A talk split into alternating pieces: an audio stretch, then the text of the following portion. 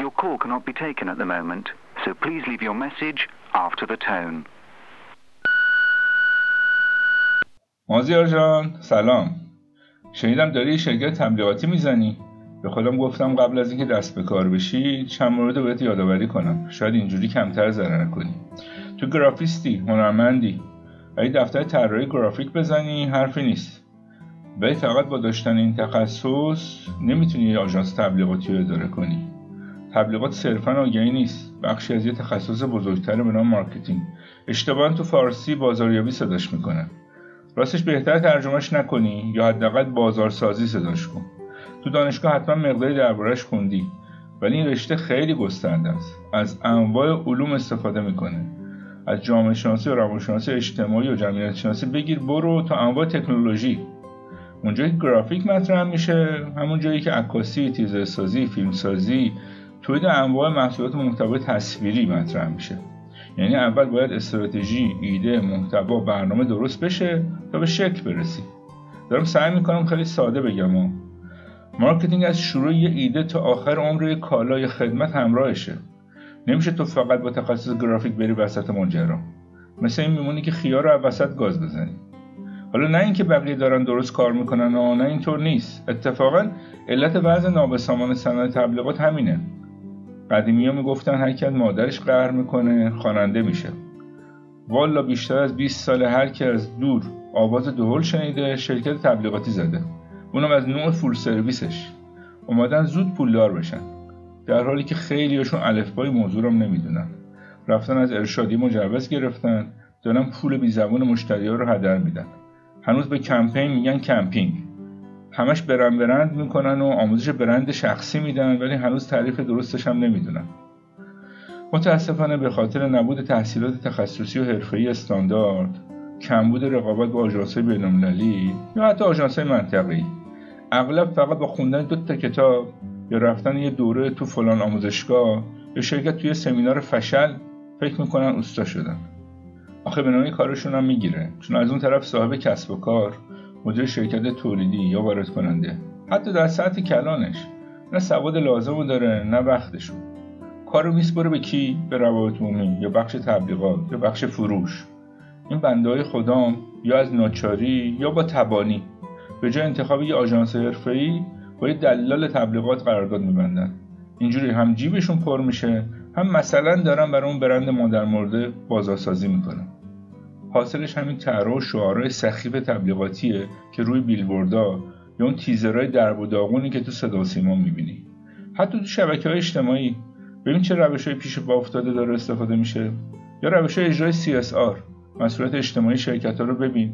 به جای انتخاب مسیر درست. فقط بالبال می‌زنن تا برای برندشون آبرو بخرن. سالهای ساله داره میلیاردها تومن از بودجه تبلیغاتی حیف میشه.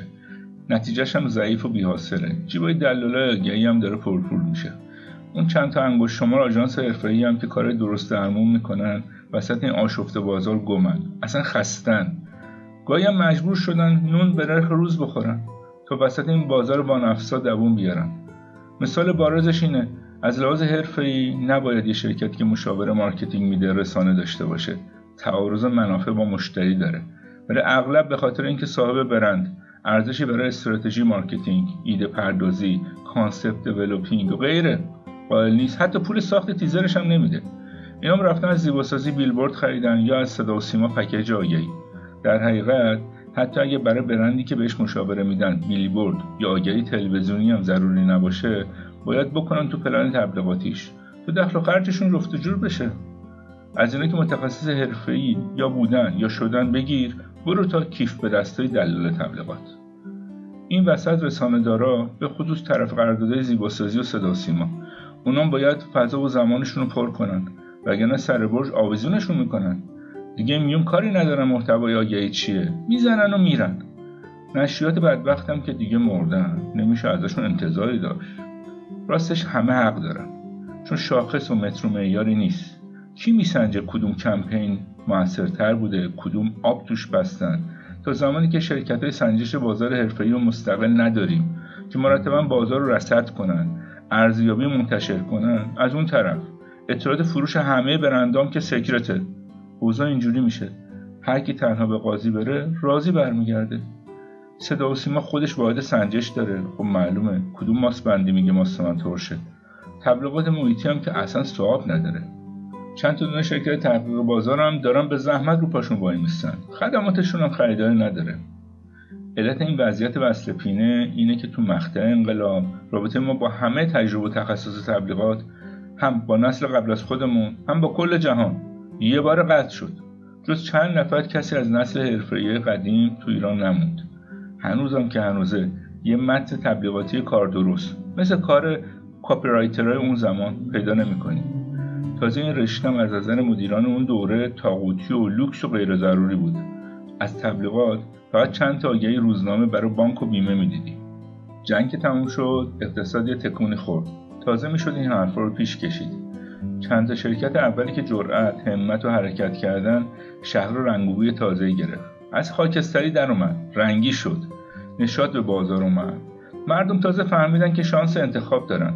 دیگه مجبور نیستن روغن نباتی و نفتالین رو با هم بخرن. شرکت تبلیغاتی که اون سال جسارت داشتن سوادش هم داشتن. سال 92 میلادی توی کنگره جهانی تبلیغات بارسلونا اسپانیا.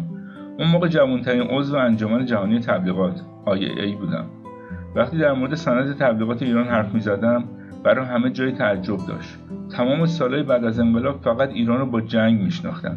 باور نمی‌کردن اقتصادش فعال شده. چه برسه به تبلیغات؟ بگذاریم ولی سر فرصت مناسب سی سال تبلیغات رو بخون.